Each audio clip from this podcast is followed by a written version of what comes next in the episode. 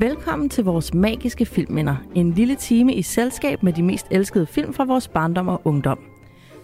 Overfor mig sidder kulturgeograf, kunsthistoriker og filmekspert Martin Nybo Steiner, og mit navn er Mathilde Anhøj, og jeg er kulturanalytiker med speciale i populærkultur. Vores koncept her i programmet er, at vi skiftes til at vælge en film, som vi har et særligt nostalgisk forhold til, og så dykker vi sammen ned i filmen og i dens kulturelle kontekst. Og så forsøger vi at vurdere, om der virkelig er tale om en filmperle, der selvfølgelig ikke må gå i glemmebogen, men fortjener en plads i programmets fornemme og forevigende filmskattekiste. Og i dag er det jo mig, der har valgt, hvilken film vi skal tale om.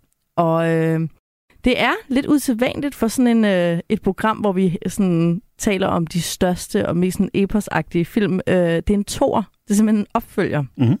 Øh, og det er ikke The Lost World, som du sikkert allerede tænkte. Nå, det bliver nok den. Det er heller ikke Grease 2, som jeg er rigtig glad for. Mm. Har du set Grease 2?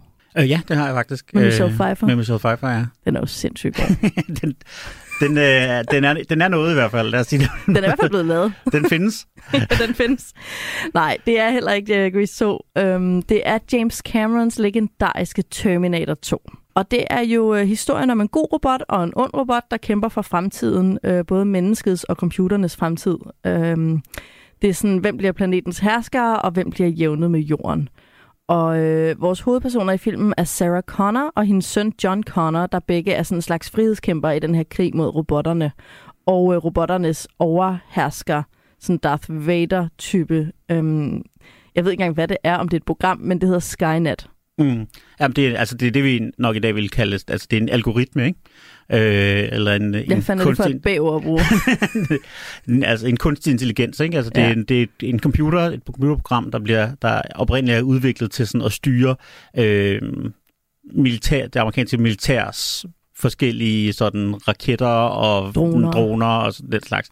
altså, når jeg sidder og læser det her plot op, så lyder det jo så åndssvagt. Ja, det er jo et overraskende kompliceret, komplet, komplet, eller, Ja, præcis. kompliceret plot, og det er også svært at sige, øh, som jo så også hænger sammen med det her med, at filmen jo netop både er en toer, men også en, en toer til en film, der ikke var sådan voldsomt succesfuld, og derfor bliver den også ligesom nødt til at, at gennemspille plottet øh, fra etteren faktisk helt to gange, så vi lige alle er med, ikke? Ja. Øh, og selv der er det sådan relativt kompliceret, hvad er det egentlig, der sker, og hvem er de her mennesker, og, øh, og jo altså også som alle sådan tidsrejsefilm, en der sådan støder ind i en masse paradoxer, som den så bliver nødt til at, at løse og forholde sig til. Men den løser dem jo ikke. Hmm, ja, den løser den i hvert fald på nogle meget interessante måder, kan man sige. Og, der, og nogle af dem sparker den ligesom til hjørnespark, måske, Ja. som meget fornuftigt, ikke? Fordi den ligesom Det er måske også nogle gange er det det der med, det er lige meget. Det behøver ja. Ikke gå op. Vi skal bare sidde og være sådan mystificeret af, hvordan en fra fremtiden kan være far til en i fortiden. Eller Mm. et eller andet. Åh, jeg har ikke engang, min far er ikke engang blevet født endnu. Ja. Syret. ja, og der kan man sige, der ligger den her jo sådan et interessant, altså der er jo sådan nogle tidsrejsefilm, der er jo virkelig sådan et kontinuum af, hvor optaget er man af de her paradoxer, ikke? Altså, Ja. og nogle gange siger, det tager vi os. Altså, der er en eller anden ting, vi går tilbage og, la- og laver om i en ting, og det betyder så en ny ting i fremtiden. Og, men, men andre er helt optaget af det her med parallelle universer, og hvad sker der med forskellige spor, og hvor meget ændrer man også nutiden bare ved selve det at rejse, osv. osv. Ikke? Ja. Øhm, og der, der er den her, den, den ligger altså helt, ikke helt ud i, øh, jeg kommer til at tænke på sådan noget som Primer for eksempel, eller sådan noget, som, altså, som virkelig er optaget af hele mekanikken omkring, hvordan ville det her egentlig fungere, hvis det nu var i virkeligheden. Ja. Øh, men det er heller ikke sådan Time Bandits eller noget tilsvarende, som sådan er ligeglad med det. Ikke? Altså det, den ligger sådan et eller andet sted der midt imellem. Øh, jeg fortalte jo i sidste uge, at jeg var splittet mellem, om jeg skulle vælge Terminator 2 eller Robin Hood, den med Kevin Costner selvfølgelig, øhm, at tale om i dag. Det er jo begge to fantastiske film fra 1991. Øh, og der var faktisk en særlig årsag til, at jeg valgte at gå med Terminator 2. Og øh, den årsag sidder faktisk her i studiet i dag, og det er dig, Sune Maglegaard, manuskriptforfatter og filmentusiast. Velkommen til. Tak skal du have. Det var jo sådan, at øh, du er jo far i min søns klasse, og det er jo ens eneste socialliv, når man har børn. det er jo ja. Andre forældre. så vi, jeg talte lige om det her. Jeg ved jo, du er ægte filmkondensør også, og øh, du var ikke i tvivl om, at det var, det var Terminator 2 af de to film. Nej, altså det, jeg tror, jeg, vi snakkede om det, jeg tror, at, at jeg havde meget sådan, den samme følelse som dig, at det er bare sådan en film, man har set helt vildt mange gange. Øh, og for mit vedkommende, så er det i hvert fald den, jeg har set flest gange. Og så synes jeg, altså personligt synes jeg, at det er et, et mesterværk inden for sin genre. Ja. Øh, det er måske en af de øh, bedste sci-fi film, der er lavet, synes jeg, og i hvert fald sådan inden for sci-fi action måske den bedste. Ja. Øhm, en af de ting, du sagde, da du prøvede at overtale mig til at vælge Terminator over øh, min store held Kevin Costner, øh, det var, at øh, Terminator 2 var et rigtig godt eksempel på, hvad der skal til, for at en, en toer, altså en opfølger, kan være lige så god eller bedre end en etter. Øhm, og hvad var det nu, det var? Ja, men jeg sagde jo, at Terminator 2 er et, et godt eksempel på, på den mørke toer. Ah, ja. ja. Og der er altså præmieeksemplet, og det eksempel, som man ofte hiver frem, det er Empire Strikes Back, som er som ikke er Star Wars 2, men Star Wars 5, men det er jo den, der kom som nummer 2. Som også er mørk, men også ret fjollet. Og ja, nogen vil også sige, at det igen er et eksempel på, hvordan at uh, træerne måske så ikke er så fed. Ja. Øh, sådan, det er sådan øh, trilogi rule of thumb, at etteren den er ligesom bliver brugt til at etablere universet, så er der den mørke toer, som tit er den fedeste, og så er der treeren, som skal afslutte det hele, ja. og den er tit skuffende. Ja, det er lidt ligesom i Ringens Herre, hvor at øh, de sidste halvanden time af filmen er slutscener. Ja, det er præcis. På alle narrativerne. Ja, det er virkelig, præcis. Altså, jeg elsker Ringens Herre, men det er meget langt at komme igennem. Ja. Øhm, jeg ved også, du nævnte det, da du sagde, for jeg var sådan, nå, mørkere. Og, sådan, og så sagde du der med Batman Begins og The Dark Knight, Ja, som jo faktisk har mørke i titlen. Ja, ja, ja præcis. Altså et andet eksempel er The Dark Knight, hvor, at man, hvor igen, at etteren er sådan lidt mere famlende, synes jeg. Altså, de skal ligesom finde deres stil, og den er lidt mere tegneserieagtig. Og så er der The Dark Knight, som, som er meget mørkere og går lidt dybere ned i karakteren.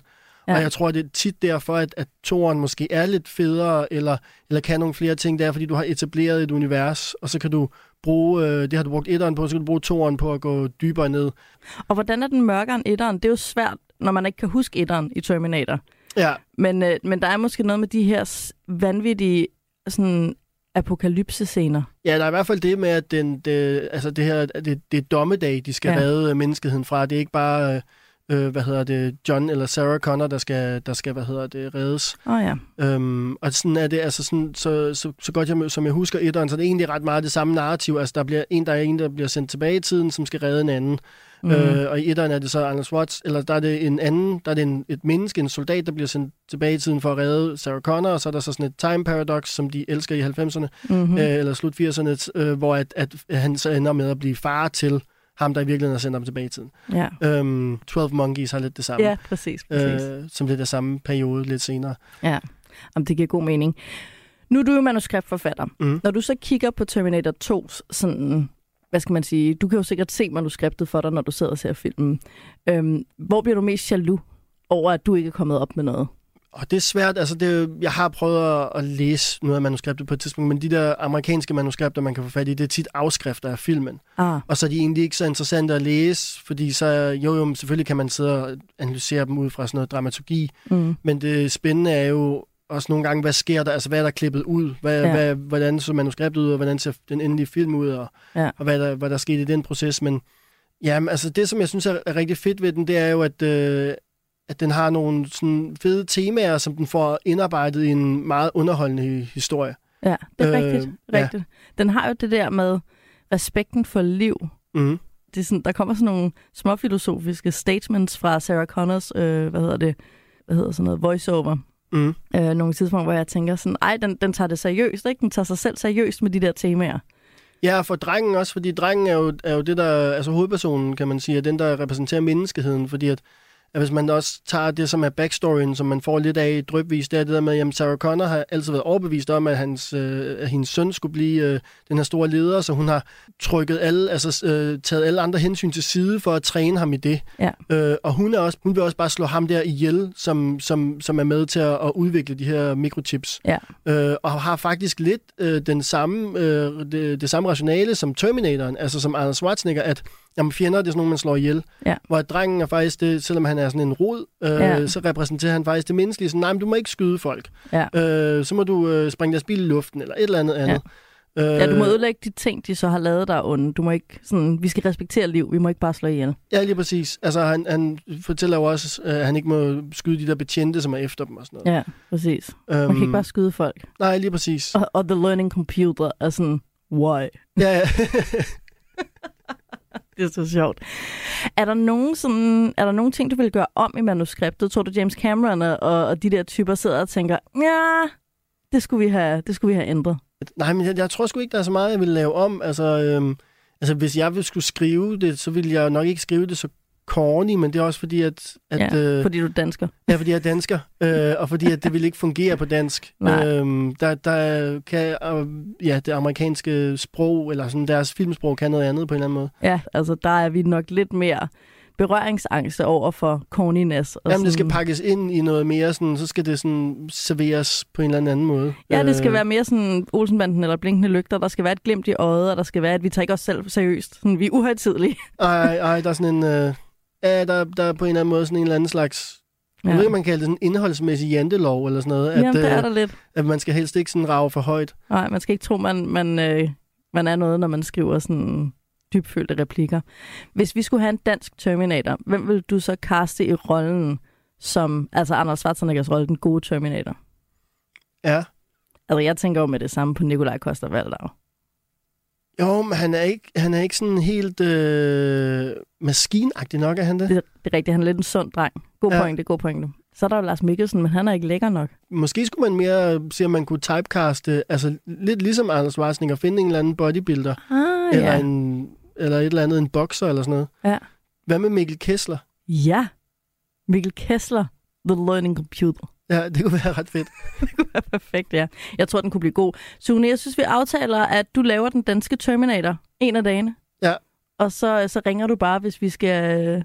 Så kommer jeg her og analyserer den sammen med jer. ja, præcis, når du har lavet den. Ja. Det bliver helt perfekt. Ja, tusind tak, Sune, fordi du tog dig tid til at komme ind forbi og dele din begejstring og din viden. Øhm, og selvfølgelig også tak, fordi at du fik mig overtalt til at tage Terminator 2. Jamen, jeg er glad for, at jeg kunne overtale dig. Det var så lidt. Selv tak. Sune Maglegaard, manuskriptforfatter og filmentusiast. Men det er vel en klassisk science fiction film, Terminator, er det ikke? Mm, Eller jeg hvad? ved ikke, hvor klassisk den er. Man kan sige her, det her tidsrejse problematik er jo en klassisk tids science fiction trope helt tilbage til Ja, men jeg mener også det med teknologien, altså sådan, du ved, det der med, at sådan, du ved, robotterne overtager verden. Mm, ja, ja, klart. Og vi skal prøve at undgå den dystopiske fremtid og ja, sådan noget. og, og teknologien, vi kan ikke styre det. Altså, vi er sådan børn, der leger med? Mm. leger med våben, ikke? Det er jo også det, der er i Jurassic Park. Det er jo også, ej, vi kunne ikke styre den te- genteknologi, vi har, Ja, vi ja. har lavet, vel? Og nu stak det af, og så kom apokalypsen. Pis. Mm, ja. Bøv, bøv.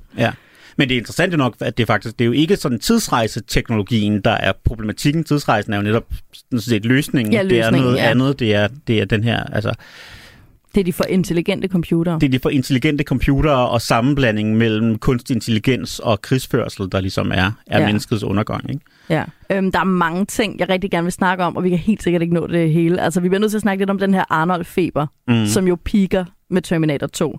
Øhm, der er noget interessant omkring den her, du siger jo altid trope, øh, men det her sådan med øh, den sindssyge kvinde, der er helt hysterisk og bliver spærret inde. Mm. Det er jo en Mhm. stor ting i litteraturen også, øh, også, også i film, men jeg kender det meget fra litteraturen, og det synes jeg, at filmen gør noget interessant med. Øhm, og så er der nogle spændende paralleller til sådan Frankenstein, Pinocchio, det her med The Learning Computer, altså Mhm. den her døde ting, der måske lærer at være menneske, Mm. eller hvad det er, ikke? Ja, og en masse, sådan, man kan sige, religiøse algorier også, ikke? Det Ja, er ikke noget præcis. tilfælde, at øh, John Connor har initialerne JC, vel? Det er, det er der tænkt over. Jesus Christ! Det er ikke tilfældigt i hvert fald, lad os sige det på den måde. Det Øhm, er vildt. Altså, jeg sidder altid overfortolker, og så misser jeg JC. ja, øh, imponerende. øhm, Jeg vil også gerne tale lidt om de to robotter. Altså det her med, at vi jo i etteren har vi jo Arnold som den onde, og så er det et menneske, der skal redde dagen. Nu er det ligesom to robotter over for hinanden, og det bliver meget til sådan et portræt på den gode mandetype og den dumme mandetype. mm, Øh, og det synes jeg også er ret interessant. mm. Øh, har du noget, du ved, du vil ind på? Jamen altså faktisk kunne jeg godt tænke mig at tale om lige præcis det her med den netop den gode og den onde robot, og så synes jeg, der er, der er noget interessant ved at se. Der er et øh, bespændt der er noget, der bliver spoilet i traileren, som ikke bliver spoilet i filmen, og som jo har været meget sådan kontroversielt, i for- og som synes jeg afgør ret meget sådan en, en læsning af, af filmen. Og så synes jeg også netop den her gode, øh, eller den, den her gode beskrivelse af robotten på en eller anden måde, som både som mere primitiv og mere udviklet end mennesket, ikke? Altså, Ja. øh, Arnold-robotten er jo på mange måder også en baby, og her er der jo så også en parallel til, til for eksempel sådan som Robocop, som jo også er sådan nogenlunde på det her tidspunkt, som jo også arbejder med det her med robotten, der ligesom skal udvikle sig parallelt med et, et menneske, og både er mere udviklet og mere primitivt. Og sådan. Ja, og mere, ja, mere uskyldig, men Mm. samtidig ikke lige så uskyldig, eller har ikke den menneskelige sådan, respekt for liv, for eksempel. Mm. Ja. Men jeg kunne godt tænke mig at starte med at høre, hvor du var, fordi man kan sige, i 91, hvor filmen jo udkom, der har du jo ikke været særlig gammel, kan man Nej, sige. der var jeg, jeg altså, år. Selv jeg var jo for ung til at se, så det er også, det, jeg tror jeg faktisk en af årsagerne til, at jeg ikke personligt har noget sådan særligt nært forhold til Terminator 2, det er, at jeg simpelthen lige er landet øh, ned midt imellem, at jeg var for lille til den, da den kom i, i biograferne.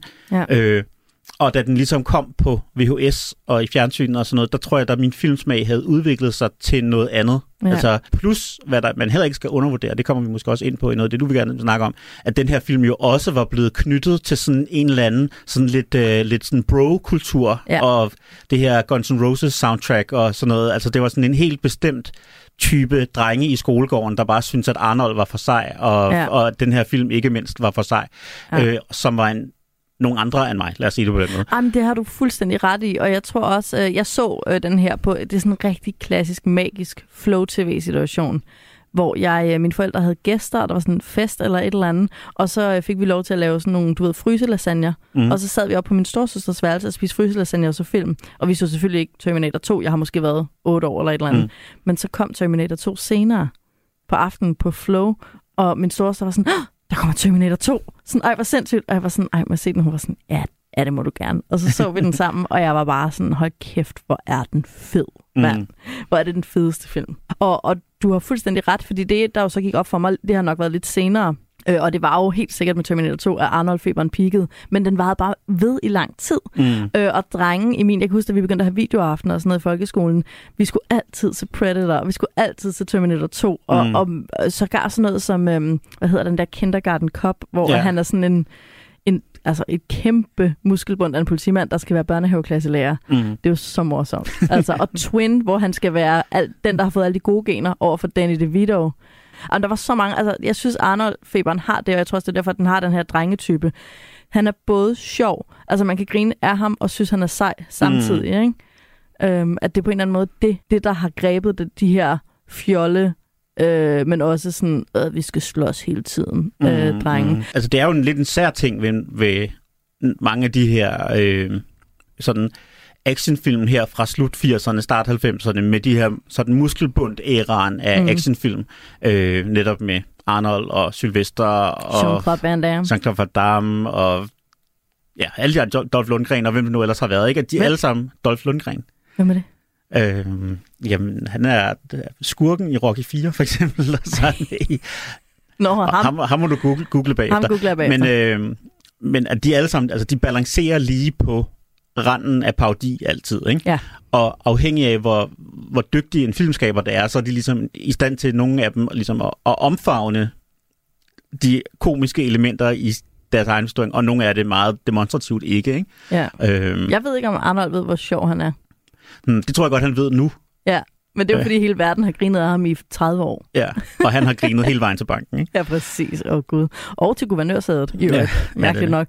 Øhm, det, var, det her var noget, jeg jo fandt ud af lang tid efter det skete, men øhm, min mand, han har nogle, øh, nogle rigtig gode venner fra gymnasiet, og de var så besat af Arnold i, øh, tilbage i gymnasiet, at øh, de lavede sådan en sang, sådan en Arnold-hyldest sang, som jeg synes, du skal høre.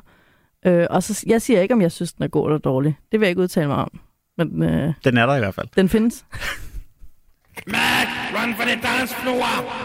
One, two, three, four. You can bleed, you can die. Trods Pepperfeld. Trods Pepperfeld.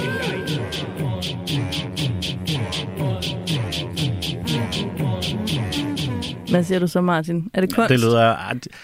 Altså det, det vil jeg ikke sidde her og forholde mig til, at det ikke er i hvert fald. Du har jo øh, en skummel fortid som DJ.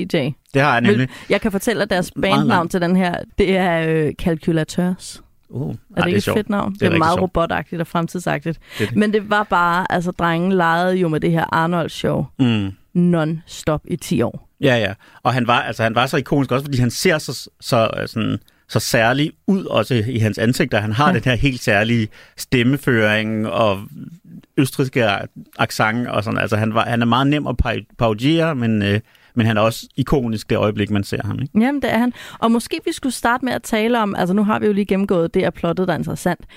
Måske vi kan tale lidt om de her to robotter, og hvordan de adskiller sig fra hinanden. Mm. Altså den gamle model, Arnold, og så den nyere model, T-1000. Øhm, Arnold er jo lavet af ledninger og skruer. Altså, han er sådan en gammeldags konstrueret robot, ikke? Det er Mm. sådan, hvad, sikkert, hvad der er inde i sådan en gammeldags telefonboks, hvis man fjerner tastaturet, ikke? Det Mm. forestiller jeg mig, det er bare sådan Mm. helt kondens. Ja, nu ved vi jo ret præcist, hvordan Arnolds skjold, sådan skelet ser ud, fordi dem ser vi jo helt i den allerførste scene i filmen, Ja. trampe rundt i, øh, på slagmarken i, Ja. i, i det her post-apokalyptiske, og så er det så netop, har han netop det her sådan meget uhyggelige robotskelet, som der så på en eller anden måde bliver lagt noget organisk materiale udenomkring. Ikke? Levende væv. Ja. Live tissue. Øh, den anden robot er øh, lavet af flydende noget. Flydende metal er det, vi får at Flydende vide. metal, ja. Flydende Ja. ja. metal. Øhm, men hans udseende, han er jo så også formskifter. Ikke? Mm. Og der kan man også sige, der får vi jo fra starten, bliver vi inviteret til, at vi kan bedre stole på Arnold, fordi han kan ikke ændre udseende. Mm. Mens vi kan ikke stole på T-1000, fordi han, han kan skifte form. Han kan lige pludselig være, jeg vil lige ved at sige klædt ud. Han er jo, det er jo fordi, han rigtig bliver andre personer. Ikke? Mm. Og det er jo rigtig skræmmende. Det er jo en, en klassisk sådan... Det er jo det, der bliver brugt i uh, Ulven og de syv gedekid, når Mm. mm. ulven sluger et stykke kridt og taler som mor, eller har mel på poterne og har hvide poter. Mm. Mm. Altså, det er jo det, T-1000 er. Skide Men det er sjovt, at du siger, det fra starten, fordi der, og det var netop noget, det jeg gerne vil ind på det her med, at det er, at i Terminator 1, som jo i Danmark ikke var nogen stærlig stor succes, og der ikke var specielt mange, der havde set, der er Arnold-figuren jo ond. Ja. Altså bliver sendt tilbage for at dræbe Sarah Connor og Kyle Reese, øh, faren, John Connors far. Og øh, i den her, i, i toren her var det faktisk oprindeligt, eller der er det meningen, filmen er tænkt som, at publikum faktisk skulle være i tvivl om, hvorvidt Arnold var god eller ond, ret langt hen i filmen. Mm. Øh, og, vi, og, øh, og faktisk i udgangspunktet skulle have den her forventning om, når man det er Arnold, der er den onde, og det er den anden, den her øh, i politiuniformen, der er den gode, og så skulle det ligesom være sådan et reveal, Ah. et godt stykke ind i filmen, at, øh, at, den, at det faktisk var omvendt. Ja. Øh, og det, hvis, man, hvis man ser det på den måde, så, så er det faktisk meget så er det faktisk lavet relativt subtilt, at vi meget langt hen i filmen er meget i tvivl om, Ja. hvem det er. Det er også derfor den her øh, scene, hvor han så netop skal afsløre sig selv som god over for Sarah Connor, ikke? Come with me if you want to live, Mm. øh, scenen. At det, var, det var faktisk først den næste derhen, der er vi næsten halvvejs inde i filmen, at vi sådan for alvor får en, Ja. en sikkerhed omkring, okay, det er, han er her faktisk for at, at redde ham. Ikke? Øh, og, og den tanke blev ligesom ødelagt af markedsføringen, hvor dem, der lavede plakater og, og trailer og sådan noget, simpelthen ikke kunne lade være med at sige, den her gang er Arnold den gode. Ja. Så det vil sige, at når vi, du og alle andre, gik, så den her sammen, så vidste vi det. Altså, så vidste Ja. vi, at det var helt... Så det vil, men, men det imponerende er jo, at, den ikke, at filmen ikke bliver ødelagt af det. At i virkeligheden selv, det at vi får spoilet sådan det centrale twist i filmen helt fra starten, ja. at det faktisk ikke ødelægger noget. Det Men- synes jeg virkelig er relativt imponerende. Men grunden til, at det ikke ødelægger noget, det er jo fordi, vi har Sarah Connor, der oplever det. Mm. Altså hende ved vi fra starten, at hun er sindssygt bange for, for Arnold, for hun tror, han er ond. Mm. Så hele den der oplevelse af at være forvirret omkring, hvem er den gode, hvem er den onde, Mm. det er jo med. Altså, og, og hun er god nok, Sarah Connor, både skuespilleren og karakteren, er god nok til, at vi får den oplevelse. Altså, Mm. selvom vi godt ved det selv, så har vi også oplevelsen af, hvor hyggeligt det er, når der kommer den her store biker-robot, og så den her lille vævre Mm. øh, politirobot løbende, ikke? Mm. Ja, så kan, så kan man jo så sige, set i bagspejlet, så har både skuespilleren, der spiller den her T-1000, og også James Cameron jo været åbne omkring, at det var sådan set ikke tilfældigt, at han kom, fik politiuniform på, at han ligesom inden for rammerne af filmen relativt tilfældigt vælger den her politibetjent, som den han tager som sin sådan fallback øh, Form. på, på jorden, men, men narrativt er det også meningen, at den netop skal lege med vores forventninger. Øh, og vi er jo i vores, altså vi er jo tidsmæssigt lige omkring LA riots, vi er meget tæt på O.J. Simpson-sagen og sådan noget. Vi er i en periode, hvor hvide Los Angeles politibetjente Er onde. er, er, nogen, som sådan, kulturen i hvert fald er ved at skifte holdning til. Ikke? Og det Ja. spillede man meget tydeligt op af. Ja. Øh, og, og var i virkeligheden også en kommentar på det her med at sige, "Nå, men det, det var faktisk også en, en, en sådan slet skjult kritik af politivold og racisme i politiet, politikorpset og så videre. Ikke? Den her fuldstændig sådan øh, sjælløse nemlig. og sådan ondskabspersonificering. Ikke? Ja, og den her, du kan ikke stole på dem, ikke? Altså, Mm. mm. det, du kan ikke stole på politibetjente. Det Mm. kommer jo fra de der LA riots, og, og det er jo også, der er også noget med korrupte betjente, og sådan Ja, ja, noget, som også er sådan det ultimative øh, svigt, altså tillidssvigt, ikke? Dem, Mm. der skal passe på os, er i virkeligheden altså handler efter egoistiske motiver og så videre, ikke? Ja, det var meget sjovt. Nu snakkede vi jo i sidste afsnit om Pulp Fiction, hvor der også er en hvid LAPD-politibetjent, Ja. Ja. som viser sig at være nærmest den ondeste i hele filmen. Ikke? Ja. Altså, så, og det er jo, Pulp Fiction er jo så lige et par år senere, men, men den her, øh, altså, ja, det her med ikonografien skifter, hvad er det, vi i den sådan kollektive bevidsthed forbinder med en politiuniform. Ja. Men det bliver jo også understreget af, at Arnolds øh, persona, han vælger, når han nu lander her på jorden, det er jo øh, den moderne cowboy. Altså, han går ind i den her biker-café, og så skal han have, hvad det, han siger? Jeg skal bruge dit tøj, din et eller andet, og din motorcykel. Ja, ja. Tøj dine støvler er det vist. Ja, din præcis. Din tøj, din støvler, din motorcykel. I need your clothes, your boots, and your motorcycle. Og det er jo vigtigt, fordi det er jo den amerikanske, altså selvom LA Riots er her i start 90'erne. Men det er, jo, det er jo ældre det her med, at the law, altså sådan, at USA har en forhærdelse af den, den lovlydige cowboy. Altså sådan Mm. det der med, at du rider rundt, og du er uden for loven, du er lovløs Robin Hood-myten, ikke? Mm. at øh, det kan du godt, fordi vi passer på hinanden. Og det sker jo også i den her biker-café. Jamen, så stjæler han tøjet, men så alle de andre bakker op omkring ham. Ikke? Ja. Altså den her øh, lovløse øh, lov, Mm. mm. øh, de har. ikke. Og det er jo, bikeren er jo den moderne øh, sådan cowboy i mm. det Mm. her sådan, skisme. Og der bliver politibetjenten jo netop den falske, forrådede, ikke uskyldige, ikke ægte Mm. øh, lov og orden over for ja, den fredløse lov og orden, som Mm. Arnold repræsenterer. Det er jo simpelthen så godt lavet, synes Mm. jeg. Altså så virkelig også det der med, at der er noget gammelt i Arnold-robotten. Altså mm. ligesom der er noget gammelt i cowboy-myten, ikke? Og, og der er noget nyt og utroværdigt, noget vi ikke kan stole på i den her flydende T-1000-model, Mm. ikke? Ja, det er på en eller anden måde jo også et meget godt eksempel, der kan, og det kan vi måske også lidt vende lidt tilbage til det her med, altså filmens sådan interessante forhold til de her tidsrejseparadoxer, ikke? Fordi det jo netop også er, altså det er jo John Connor, der ligesom har programmeret Arnold-robotten, Mm. og derfor ligesom også hans forestillinger om, hvad der er sejt, der Nå, kommer til ja. at være Ja. i, altså der kommer til ligesom at præge robottens opfattelse af, hvad, hvad for noget tøj han skal tage på, Ja. og så videre. Ikke? Øh, og når han så kommer tilbage, så spiller, så giver det jo så den fordel, at han på en eller anden måde automatisk, John Connor som dreng, ser op til, eller Ja. anerkender den der, det ikoniske i hans udseende. Ikke? Ja, lav, Øh. man, og støbe sin egen faderfigur. Det er Ja, perfekt. præcis. Tænk, hvis man kunne det.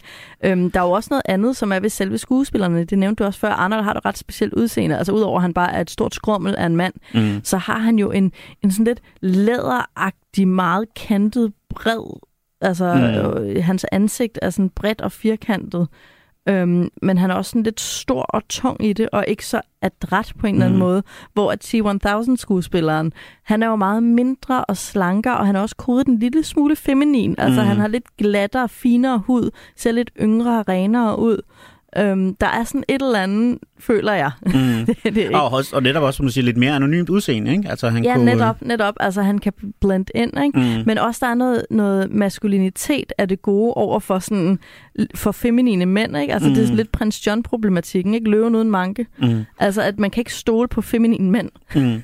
Men, og så skal man jo heller ikke, og det har jo en meget sådan praktisk øh, funktion i masser af de her Arnold-film, hvor han jo tit er enten sådan blodig, eller sådan beskidt, eller i det her tilfælde har fået halvdelen af ansigtet blæst væk på et tidspunkt, at man kan stadigvæk altid genkende hans ansigt, ikke? Ja, det er rigtigt. Og øh, altså, det minder meget om, netop for at vende tilbage til Robocop, at, hvor man jo blandt andet castede Peter Weller som Robocop, fordi han skulle simpelthen være, man skulle have en skuespiller med et så markant kæbeparti, så, så publikum ikke var i tvivl om, hvem han var, selv Ja. når han havde hele sin krop og halvdelen af ansigtet dækket af, ja. af robot. Ikke? Jo, lige præcis. Øh. Og det, og det giver god mening, men det giver også det der med, at vi lærer jo i den her film at stole på maskulinitet. Altså klassisk, rugged, bred, bred øh, sådan gammeldags maskulinitet. Det er det gode, og det vi kan stole på. Mm. Mens at, øh, at mere sådan vævre, adrette, formskiftende, feminine mænd, de er altså, det er noget Mhm. værre noget. Ikke? Og de, hvis de får glatte på overfladen, så er de nok, du ved, farlige indeni. Og vi har jo også det her med, at T-1000, den bliver til væske og kan hele sig selv på en sådan højteknologisk måde, mens Arnold har ægte menneskehud, der heler sig selv. Og det er jo Mhm. der, hvor han får det her menneskelige element. Ja, altså det bliver jo først, altså, og det er jo, altså, det er jo, det, det er jo klimakset på filmen, kan man sige. Ikke? Det er jo netop der, hvor den vælger at gøre, altså at gå ud over sit eget, sit program, ikke? Altså Mhm. simpelthen overskrider sit eget og, og træffer et individuelt moralsk valg, ikke? Altså det er jo der, den bliver, det er jo der, den bliver ægte menneskeligt, kan man sige, ikke? Altså, det er jo i opoffrelsen til sig sidst. selv. Ja. Og netop, altså modstrider John Connors ordre om ikke at gøre det, og gøre det alligevel, ikke? Men det er jo fordi, han har fået ordre fra John Connor, er det ikke? Altså, oprind, altså den fremtids John Connor. Ej, se, kan du se, hvordan vi bliver lukket ind i de her tidsparadoxer og prøve at finde ud af dem? Mm. Øh, hvis vi lige skal have alle med, så er det jo slutscenen, hvor at de har fået destrueret øh, den onde robot i det her ildhav. Øhm, og øh, nu, nu er det helt reddet, fordi at øh, al teknologien er sprængt i stykker, chippen er til intet gjort, alle de her ting er til intet gjort, bortset fra Arnold selv, og så er det jo så, at Arnold bliver jo nødt til at blive til intet gjort også, for at vi kan stanse den her farlige teknologiske udvikling. Men en robot kan ikke selvdestruere. Mm. Øhm, hvad også føles lidt som et menneskeligt træk. Altså det der med, at mennesker kan jo ikke drukne sig selv. Nej. Altså vi kan godt ville begå selvmord, men rent faktisk at udføre det, kræver en eller anden form for adskillelse af vores natur og vores øhm, altså planlægningshjerne. Ikke? Mm. Altså, men øh, han skal altså destrueres, og det bliver de så nødt til at gøre, fordi han ikke kan selvdestruere. Men han ved, at han skal destrueres, fordi det er jo fremtids John Connor, der har sagt, at altså programmeret ham til, at det er en del af missionen, er det ikke? Mm, nej, det er jeg faktisk ikke sikker på, fordi det, altså, jeg, jeg læser helt klart filmen som om, at de, altså, de har ikke været bevidst. Det er jo også det er jo et interessant tidsparadoks i forhold til etteren, synes jeg, det her med, at det viser sig jo faktisk, at det er den robot, der sender, der bliver sendt tilbage i etteren, det er resterne af den, der ligesom muliggør dannelsen af Skynet, for det er den, der ligesom viser nutids Ja. videnskabsmændene, hvordan fremtids computerchips ser ud. Ja. Så det vil sige, hvis man ikke havde sendt Arnold tilbage i etteren, så var det aldrig sket, og så var vi aldrig kommet i den situation. Det er jo, sådan et, det er jo virkelig et stort sådan, tidsparadoks, men, men lavet på en meget fed måde. Og det tror jeg simpelthen ikke, fremtids John Connor er klar over. Så jeg Nej. tror ikke, han ved, hvor farligt det er at have fremtidsteknologi tilbage i, I tiden. i vores nutid. Nej. Øh, så jeg, jeg, jeg tolker det helt klart som om, at det netop det er en del af den her, det er, at, at, at i slutningen af filmen, der er Arnold-robotten blevet så øh, menneskelig, at den simpelthen træffer et valg, kan- er i stand til at træffe et moralsk moralsk valg. Ja. Øh, Jamen, det giver mening. Og det leder mig til det her, øh, den her Frankensteins monster øh, mytologi, som på en eller anden måde spørger i Terminator. Fordi vi har jo, som du også sagde, den- det religiøse Jesus Christ, John Connor, men også det her med, at Arnold, han kommer jo på jorden i Adam-kostyme. Øhm, han er simpelthen nøgen mm, og går rundt i Edens have, som altså i det her tilfælde er sådan en forstad med en bikerklub, mm, og skal, altså skal så finde noget tøj, selvom, altså han er ikke genert, vel? Han Nej, er nej. den her, han er ikke opmærksom på sin nøgenhed, men han er programmeret så meget, at han skal have noget tøj, for at han kan gå ubemærket rundt, ikke? mm, Og øhm, det, der jo så er med i Terminator, som minder om det her Frankenstein-ting, det er jo, at Dr. Frankenstein skaber jo det her monster. Han er jo også en... Altså, det er jo også noget teknologi og noget videnskabsmand, og han, Mm. han gør det ikke af en ond mening. Han er bare... Jamen altså, ligesom i Jurassic Park, ikke? Det er bare spændende. mm, Det gør vi. Vi, vi tager nogle lige dele og syr dem sammen, og så skaber vi det her, øh, det her, den her kreation, eller det her, den her skabning, som så ikke er ond og ikke er god, men måske er begge dele. Mm. Eller sådan, det, det, vi kommer ind i den her, det er det Frankenstein-bogen handler om, det er, at det her monster jo lidt prøver at begå sig, begynder at mime menneskerne, mm, men samtidig også øhm, gør oprør mod sine skaber, og altså det er sådan en helt forvirring mellem Gud og Adam, altså mm. skaberen og skabelsen. Og, mellem, og mellem natur og kultur også, ikke? Ja. Øhm, ja. Lige netop. Og, og det der med, at vi kan ikke øh, styre, altså når vi leger Gud i gåseøjne, når mennesker prøver at ska- lave skabninger, ligesom Gud gjorde, vi kan ikke styre deres godhed, Mhm. mm. og derfor skal vi lade være. Ikke? Altså det er sådan lidt den, den, øh, en af moralerne i det, ikke? at vi krænker naturens orden, Mm, øhm, når vi begynder at gøre det. Men jeg synes bare, det er interessant, at øhm, noget, der jo også sker i Frankenstein-bogen, det er jo det her med, at Frankenstein-monsteret bliver ensomt, fordi der ikke er nogen, den ikke har nogen kæreste. ja. Og så sker der jo også det her i Terminator-filmen, at der opstår sådan en mærkelig Frankenstein-kernefamilie ud af den her trækløver med Mm. John Connor og moren Sarah Connor og så Arnold. Og hun sidder endda og helt eksplicit tænker på, altså kigger på øh, John Connor og Arnold, der leger sammen Mm. eller et eller andet. Og sådan, ej, han er jo en virkelig god far. Han råber aldrig, han drikker sig ikke fuld, Mm, han øh, leger med barnet, og han skrider ikke bare. Han er ikke bare lige pludselig væk, fordi han er programmeret til at være der. Altså. Mm. han er en, en mand, der er programmeret til at beskytte barnet. Og det er jo den perfekte far. Det er jo en robot, der er programmeret til at beskytte sit barn, mm, og som ikke kan afvige fra sin programmering. mm, Altså, hvor man, der får vi jo virkelig peget på, at hvis der, altså menneskelighed er jo ondt, eller ikke er ondt, men menneskelighed gør ondt. mm. Altså, fordi det er jo menneskeligt at kaste sit ansvar væk nogle gange. Og det kan en robot ikke. Nej. Og der ser vi jo bare, hvornår robotter er gode, og mennesker er dem, der Mm. svigter, ikke?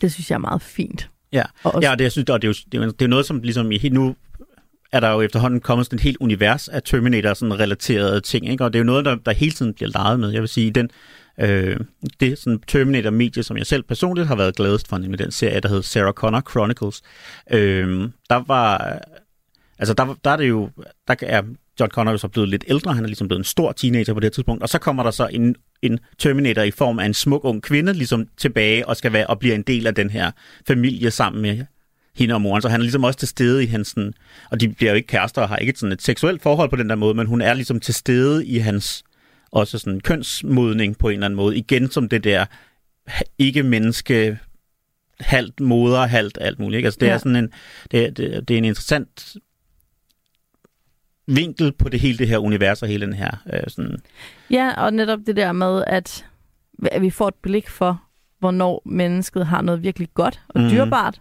Vi har noget særligt uskyldigt, men vi har også noget særligt fordærveligt. Mm.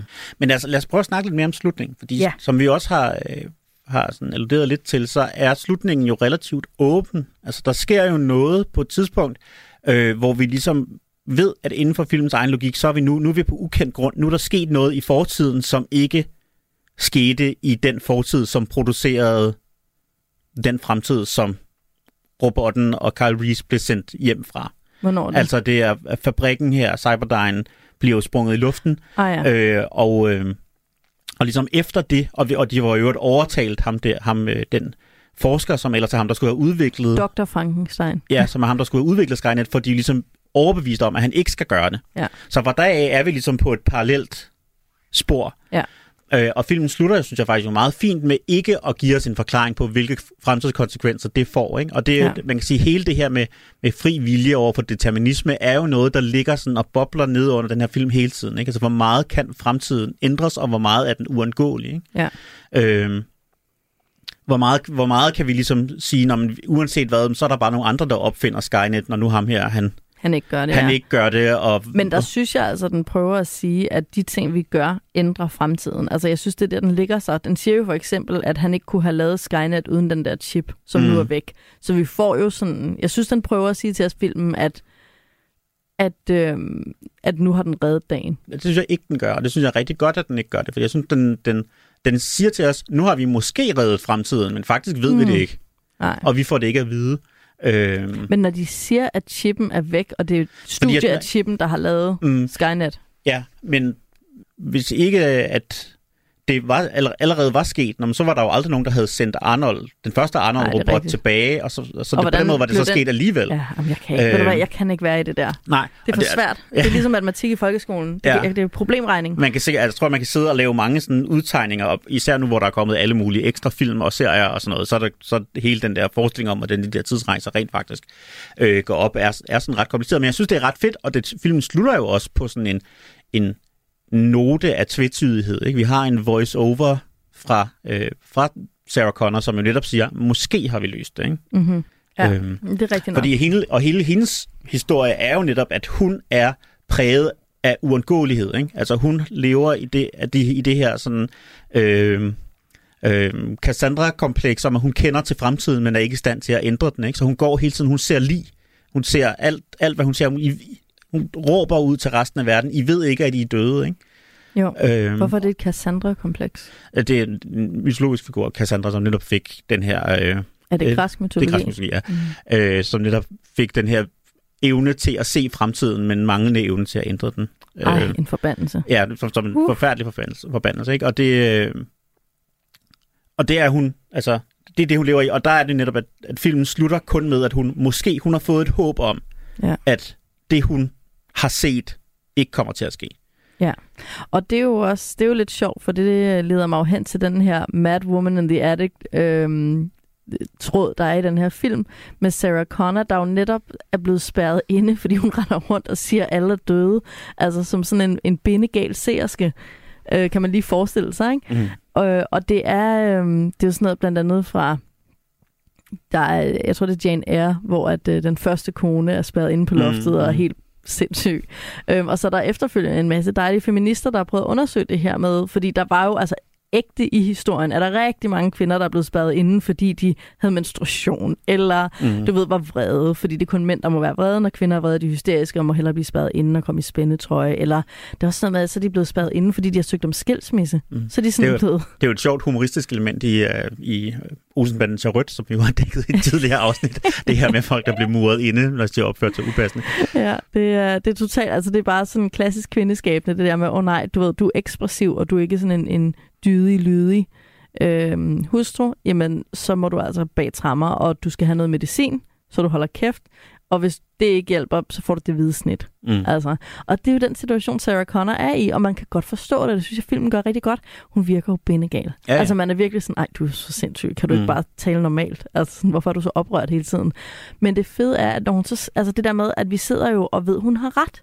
Mm. Så vi har jo en meget mere, altså vi har meget mere forståelse for hende, end de der læger, hun sidder sammen med, som kun ser hende som sindssyg. Men Mm. vi kan også godt forstå lægerne. Altså, vi kan Mm. godt se, at hun virker virkelig sindssyg. Ja. Altså, hun sådan, ah, hammer kuglepen ned i folk og sådan noget. Altså, hun er sådan helt højspændt. Mm. Og når hun så slipper ud, så skifter hun jo fra det her hvide, altså det er jo offertøjet, når hun er indespærret, ikke? Har hun sådan hvid øh, patienttøj på, og så tager hun sådan sort tøj på og klæder sig ud som sådan en slags soldat. Mm. Og det er jo sådan en våbengørelse af den her vrede kvinde, hvor først er hun et samfundsproblem, der skal du ved, øh, til intetgøres, enten med medicin eller bare ved indespærring. Men øh, hun ender med at være, altså det ender med at være lige præcis den kvindelige vrede, der redder dagen Mm. og så krænker den moralske orden, øh, hvor hendes søn, Jesus Christ, John Mm. Connor, så må træde ind og sørge for, at hun også husker sin menneskehed i sin enorme øh, menstruelle vrede, Mm. som jo kan være rart at få sådan en påmindelse om. Ja. ja, og man kan sige, der er jo meget sådan, altså der er jo enormt mange netop sådan bibelske paralleller her, ikke? Man kan sige, at, at John Connor var, var jo ikke jomfrufødt, men han er dog født med en far, der kommer fra fremtiden, altså bogstaveligt talt dumpet ned fra himlen, ikke? Og, Jo, øh, og hele det her med, når så har vi den her, den her moderskikkelse, som faktisk er lige så vigtig som sønnen, ikke? Ja. Altså det er sådan, at, at det er Maria, ikke? det er mig. Men jeg synes bare, det er så fedt, at de gør Maria så vred, Mm. og også viser, at samfundet synes, Maria er sindssyg, fordi hun er vred og Mm. frustreret og desperat og sådan noget. Ikke? Og det er, øh, som jeg næv- nævnte før med Jane Eyre, så er der skrevet sådan en bog, der hedder The Whites Are Goes at Sea, som beskriver øh, hende her, den sindssyge kvinde, der er spadet inde, hendes historie. Mm. Og det er jo faktisk det, Terminator gør i det Sarah Connors stemme i rolig format fortæller historien. Så vi ved ligesom, ja, hun er helt oprørt og, og desperat og sådan vanvittig i film, inden for filmens rammer, eller mens vi følger Mm. mm. hende. Men vi ved også, at hun ikke tager fejl. Altså, der mm. er Mm. en grund til, at hun er sådan. Der er en grund til, at hun råber og skriger.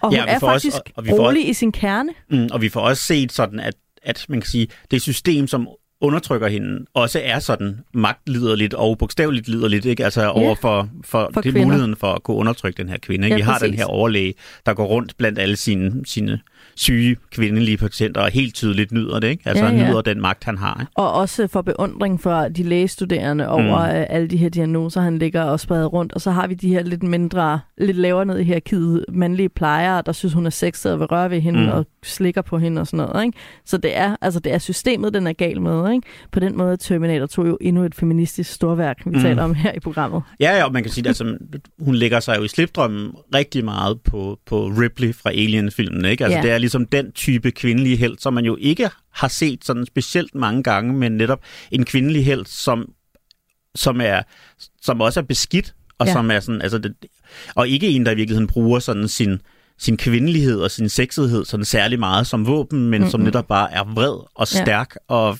modig og ja, determineret. Og, Øh, og også det her med, at hun, øh, hun er jo ikke øh, aseksuel. Altså hun Nej, er nej. stadigvæk kvindelig, ikke? for det er jo noget, der ellers sker øh, nogle gange. Det er, at så bliver det sådan en Irma Blunt karakter mm. fra James Bond, ikke? hvor det er sådan helt...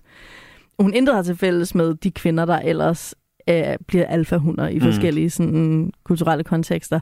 Og Sarah Connor er stadigvæk sådan, har en masse kærester, har en masse sex. En anden grund til, at kvinder jo bliver spadet inde, promiskuitet i gamle dage, i de Mm. gode gamle dage. Og det har Sarah Connor jo også, hvad også kommer ind i den her tråd med, at samfundet vil gerne kontrollere den her vanvittige, liderlige og vrede Mm. mm. kvinde. Men hun ender faktisk med at redde dagen. mm. Øh, og hun er, hun er også rolig. Altså hendes vrede og hysteri, eller hvad man skal kalde det, øhm, er ikke noget, der, noget sygt, der kommer fra hende. Det er en totalt normal reaktion på en unormal situation Mm. i virkeligheden. Mm. Skønt. Sarah Connor for president. ja. Ja. Jamen, øhm, er der andet, vi skal nå forbi? Jeg kunne godt tænke mig, for jeg synes faktisk, det var lidt altså, interessant nu her, hvor jeg, hvor jeg så filmen. Måske er det noget med kropsstandarder, der har ændret sig og sådan noget. Ikke? Altså, jeg synes faktisk, at jeg synes, Arnold ser godt ud. Det kunne godt tænke mig, altså, jeg, der kunne godt tænke mig at høre din holdning som kvinde. Altså, jeg synes ikke, at han ser sådan grotesk ud, som han jo indimellem gør, både før da i sin sådan bodybuilder-karriere, og også øh, sådan i, i andre af de her 80'er-film, for eksempel, nu nævnte du Predator og, mm. og Commando og sådan noget, ikke? Altså, hvor han ser sådan fuldstændig vanvittig Ja. pumpet ud, ikke? Altså, her Ja. der ser, altså, han er jo en stor, meget, meget muskuløs mand, men jeg synes sådan set, altså, Nej, det er rigtigt. Han, han kunne se meget vildere ud. Ja. Altså, i, for eksempel, han, hvis han var smurt ind i olie på en scene. ja, jamen, det, er det. Men, øh, men han er stadigvæk, altså for mig i hvert fald, at se totalt utiltrækkende. ja. Altså, han er på ingen måde sexet, men det er heller ikke det, der skal være hans appel. Han Nej, skal nej. jo netop være en faderfigur. Nej, nej. Og-. Samtidig med, at man jo så ser, der hvor han kommer ind i den der, jo øvrigt helt nøgen ind i den der ja. øh, bikerbar, ikke? At der kan være, at alle, de, alle sådan, de kvindelige bikere, de spærrer lige øjnene op på den De gode er måde, helt ikke? væk og kigger lige ned i skridtet og sådan, wow, hung like a donkey.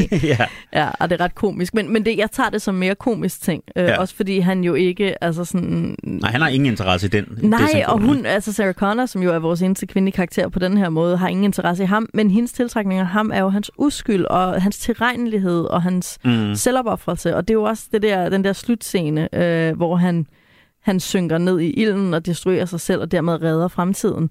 Det er jo også sådan en, eller jeg fik i hvert fald tanker omkring, du ved, øh, den amerikanske soldat, der drager i krig, du ved, i Europa eller et eller andet sted, Mhm. for at redde USA's, for at redde the land of the free, mm. altså for at beskytte de amerikanske værdier og den amerikanske kernefamilie. Sådan er en mor og en søn efterladt alene tilbage, fordi faren måtte ofre sig selv for Mm. fremtiden. Ikke? Altså, jo. det er sådan en gammel historie på en eller anden måde, selvom det er i robotform. Og, og der er, den appel er jo ikke en fysisk appel. Mm. Det er en, en indre. Altså, det er den indre, det indre mod ikke? og selvopoffrelse. Mm. Mm. Og, og det synes jeg er det, man lægger mærke til med ham. Jeg synes også, vi bliver nødt til lige at tale om de visuelle effekter, fordi det var jo, man kan sige, det var jo det, der gjorde, at filmen fik så meget opmærksomhed på det her tidspunkt. Ikke? Altså, den Ja. var jo ligesom, sammen med måske Titanic og Jurassic Park, så var den ligesom, altså blev, var den film, der fik allermest positiv omtale på, okay, nu har det her virkelig rykket sig, hvad vi kan med de Ja. her øh, computereffekter. Øh, af de tre film, så tror jeg, man må sige, at det er nok af den film, hvor de visuelle effekter har ældet mindst godt. Det var så også den Ja. ældste af dem. Ja. Øh, at man kan sige, de her, de her morfe effekter, især omkring T-1000, ser imponerende ud for tiden, men Jamen, der tror jeg, det bliver meget, meget betydningsfuldt, om man ser mange science fiction film, for jeg synes, det så vildt fedt ud. Ja. Og det er jo fordi, jeg har ikke set noget sci-fi siden Terminator 2. ja, Skip. det, altså, jeg er sådan lidt, hvad er der galt med det? det er- altså, det der bare, det der sådan T-1000 er, det er ja. der sådan nogle små krølle metalklatter, ja, der glider sammen. ja, og så synes jeg jo netop også, og det er jo, det er jo rigtig fedt, at det netop, altså, øh, ligesom vi også talte om i vores Jurassic Park-afsnit, at at bruge visuelle effekter er jo også at kende til sine egne begrænsninger, Mm. og kun lave noget, der ser godt ud. Ikke? Så derfor er det jo skide godt tænkt på det her tidspunkt, hvor øh, alle sådan computereffekter havde lidt sådan en lidt for skinnende overflade. Man kunne ikke helt finde ud af endnu at give dem ordentlig tekstur. Så man, så, laver han, så har han jo bare lavet klyk, af kviksøl.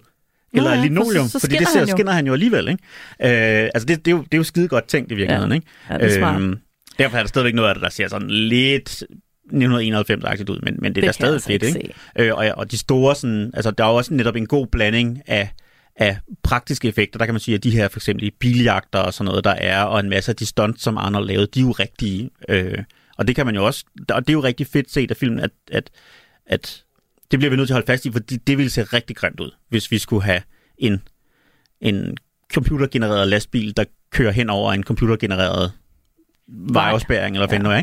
ikke? Øh, altså det ville på det her tidspunkt have været rigtig grimt. Så det kan vi lave, Selv, ja. det, kan, det bliver vi nødt Ja. til at lave selv. Jamen, det er Øh, meget det, du også taler om i Jurassic Park, at det er vigtigt, altså det er nogle, der ligger nogle sindssygt vigtige valg, om du bruger øh, effekter, eller bruger en robot, eller mm. hvad du Mm. bruger, ikke? Mm. Og nu, altså i dag er vi efterhånden et sted, hvor i hvert fald på de allerdyreste Hollywood-produktioner, der har man råd til, at der kan man lave hvad som helst i CGI til, at det ser godt ud. Men hvis du har et budget, der er bare en lille smule mindre end fra den aller, aller øverste hylde, så bliver du stadigvæk nødt til at træffe de her valg, fordi Mm. ellers så, så kan du simpelthen ikke uh, få det til at, at se ordentligt ud. ikke? Nej, præcis. Øhm. Øhm. Det er sjovt, fordi der er jo sådan en mærkelig parallel mellem netop Dr. Frankenstein og John Connor og den her skabelse af robotter og så skabelse af visual effect, at man skal have respekt for teknologien, Ja. ellers stikker det af. Det, Ja. er meget, øh, det er meget interessant. Øhm, altså, vi har jo ikke vildt meget tid tilbage. Jeg har jo lyst til allerede at begynde at tale om, hvor meget den her skal i filmskattekisten, og Ja. hvor lidt jeg vil høre modargumenter. Altså som sagt er det ikke en film, jeg selv har noget sådan særligt øh, nært forhold til. Mm. Øh, og det er sådan set en film, som jeg faktisk bedre nærmest kan lide at læse om og tænke over, end at se. er det Altså, rigtigt? jeg, jeg er ikke særlig godt underholdt. Sådan helt personligt. Men det, er det, er jo- det er jo et er, er det de lange biljagter, eller hvad er det? Ja, og, ja, det er svært at forklare, men jeg, jeg kan bare mærke, at jeg ikke bliver sådan særlig grebet af det, Mm. øh, når, når jeg ser det, men jeg kan godt, jeg synes, den er interessant at, at, at tænke over. Jeg synes, den er interessant filmhistorisk, derfor vil jeg heller ikke modsætte mig, at den kommer i filmskattekisten. Jeg kan bare, altså, jeg kan bare mærke, at det, det bliver aldrig en favorit for mig. Altså, Mm. hvis jeg skal vente, jeg vil meget hellere se netop Robocop, hvis vi skulle tage, så, tage sådan en, øh, en dystopisk science fiction film fra sådan nogenlunde det her tidspunkt, så er det en, som jeg har et, et, et nært personligt forhold til, og det bliver Terminator 2 aldrig. Øh, men, men det er jo en sindssygt vigtig film på mange måder, og derfor er den da værd at have, værd at have med. Ja, nemlig. Og så kan vi bare sige, at hvis vi nogensinde en dag når til Robocop, så lover jeg, at den kommer med. Okay, det er godt. det er en aftale. Ja, og øh, altså man kan sige, at tidstegn er der jo masser af i Terminator. Bare altså det her med, for, altså Arnold, der render rundt og er en robot og ligner en robot. Mm. altså det er bare så morsomt. Altså Arnold-feberen er for mig så mega start 90'er, ja, og for mig også midt 90'er og slut Ja. 90'er. Jeg synes, det er så morsomt. Og jeg kommer også i en særlig stemning, når jeg ser en Arnold-film. Det gælder også de andre Arnold-film. Mm. Jeg er sådan helt, haha, nu er vi her igen. Ja. Altså, jeg synes for mig er det næsten endnu mere tidstypisk med den her John Connor karakter, karakter den her møgeunge karakteren, ikke? At han ja, sådan, Brat. og er sådan lidt, jamen han er, han er jo han er Bart Simpson, ikke? Ja, altså han det er, er han sådan, nemlig. han er sådan smart og har masser af catchphrases og sådan. Ja. Ja. Det er jo ham, der lærer Arnold at sige hasta la vista baby og sådan noget. Du skal Ja. ja. ikke bare sige ja, du skal sige no problemo. No problemo. Hvor- Og han har også det der hår, du ved, den der page, der hænger ned foran hans øjne. Lige præcis, og jeg synes, altså når man er voksen, så virker han utrolig træls. Altså virkelig sådan, ja. uh, øh, men, Han- han... men han har, altså for alle, der var sådan nogenlunde jævnaldrende, dengang har han jo bare virket uendeligt sej, ikke? Ja, det er jo det. Og, Han er øh, skide irriterende, når man ja. er voksen. Er Ja. sådan, Ej, du spiller så smart. Og jeg håber måske også, at sådan, altså i hvert fald sådan på overfladen, indikatorerne af sejhed har måske også ændret sig en lille smule. Ikke? Men dengang ja. var han helt klart kodet som at skulle være... Ja, og det er jo også sej. fint, at han savner sin mor, og der kommer sådan en, netop det her Mad Woman in the Attic. Han, han indser, at hans mor ikke er sindssyg, sådan mm. som systemet sagde, det var hende, der havde ret. Og han er også sådan et, han starter jo i sådan en plejefamilie, hvor det ikke er så godt, og kommer så hjem til en mærkelig kernefamilie, men, men ikke desto mindre en kernefamilie, Mm. hvor han jo er blød. Altså, og det synes jeg, der er et vigtigt element af, at man, at man dyrker ham som sej. Det må man gerne, Mm. når man også viser, at han selvfølgelig også savner sin mor øh, og sin far, mm. Som er en robot. Eller, jeg ved ikke. Ja, en, en soldat fra fremtiden. Ja, og så var der også en anden ting, og det er på et tidspunkt, at de er ude på sådan en, øh, du ved, sådan en øh, mærkelig plads. Det er sådan rigtig amerikansk, men ude i mm, ørkenen i Utah, eller hvad ved jeg, Nevadas ørken, hvor der så bor nogle øh, meksikanske indvandrere, øh, og reparerer bilmotorer eller har våbenlager, mm. Som alle sammen, eller hvor de sådan render rundt med en whiskyflaske i hånden, hvor jeg bare sådan lidt, altså drunken Mexican, sådan, det, er Mm. altså det er bare sådan en rigtig racistisk joke, ja. Ja. som bare sådan er så 1991-agtig. Altså jeg tænker, de må, de må forstås som værende sådan tidligere kampfælder for Sarah Connor, da hun var nede og kæmpe guerilla i Ja. Guatemala eller Venezuela, eller hvor det er, de siger, hun Ja. ja. har været. Ikke? Ja. Øhm, rigtig fighter. Men det er bare sådan, du kan ikke lade, du ved, fem mexikanere rende rundt og drikke whisky hele dagen. Altså, det er simpelthen så upassende. tequila Øh, har det jo nok været, tænker jeg, hvis klichéen har skulle, være, skulle bæres helt ud. Det, det er en virkelig god pointe. Der ja. fik jeg lige uh, fortalt mig i, i uh, spiritus tilhørsforhold. Ja. Øh, den er kommet i filmskattekisten, og det er jeg glad for. Øh, men øh, jeg er også klar til at sige Hasta la vista, baby, til, øh, til Arnold og øh, Terminator. Og så kan du jo passende, Martin, løfte sløret for, hvad det er for en film, vi skal tale om i næste uge. Jamen, jeg har tænkt, nu hvor vi nu har set en film i dag, som jeg ingen nostalgi havde for, så øh, var det værd at gå i den, øh, i den modsatte grøft og tage en film, som øh, jeg har så meget nostalgi overfor, at jeg ikke er sikker på, om jeg har ret i, at det er en god film. øh, det, det er i hvert fald en film, som, øh, som ikke er sådan, ikke bliver betragtet som en klassiker af særlig mange. Den fik ikke specielt gode anmeldelser, eller var ikke specielt kommercielt succesfuld, da den kom ud. Øh, men som jeg så på det helt rigtige tidspunkt, og derfor stadig er en af de film, hvis ikke den film, jeg har set flest gange i mit liv. Det var en, en fast øh, en fast inventar i, når der bliver lejet Moviebox, øh, og helt frem til mit voksenliv er det en film, jeg sådan indimellem ser på, eller sætter på, øh, og som øh, hver gang jeg støder på nogen, der også har set den og har et forhold til den, så er man helt lykkelig. Det er sådan en, øh, det er ligesom, det, så finder man lidt en sjæle, en sjælefrænde der. Øh. Så det vi skal tale om, det er den film, der hedder Willow, instrueret af Ron Howard, Ja. øh, en fantasyfilm fra starten af 90'erne. Har du nogensinde set den? Øh, nej, jeg har aldrig hørt om den heller. Jamen, øh, det kan du så glæde dig til at, øh, at få lov til. Jeg glæder mig til at høre fra en, øh, en, en neutral observator ud, øh, hvordan- hvordan, øh, hvordan den fremstår her i 2022. Og jamen, lytterne, hvis der skulle være enkelte derude, og heller ikke har set Willow, så har I jo så også en uge til at nå det inden, inden næste program. Ja, og så kan I jo bagefter skrive til Martin, om I skal være venner. Ja, Hvis I kan lide den. det er det. Det bliver rigtig godt. Nej, jeg glæder mig til at komme ind i, dit, øh, i hjertet af dit nostalgiunivers, Martin. Jeg lover at være nænsom, skulle det falde ud øh, til en mindre begejstret side. Ja, så er der bare tilbage at sige øh, tak for i dag, og så håber vi selvfølgelig, at I alle sammen lytter med igen i næste uge til endnu et af vores magiske filmminder.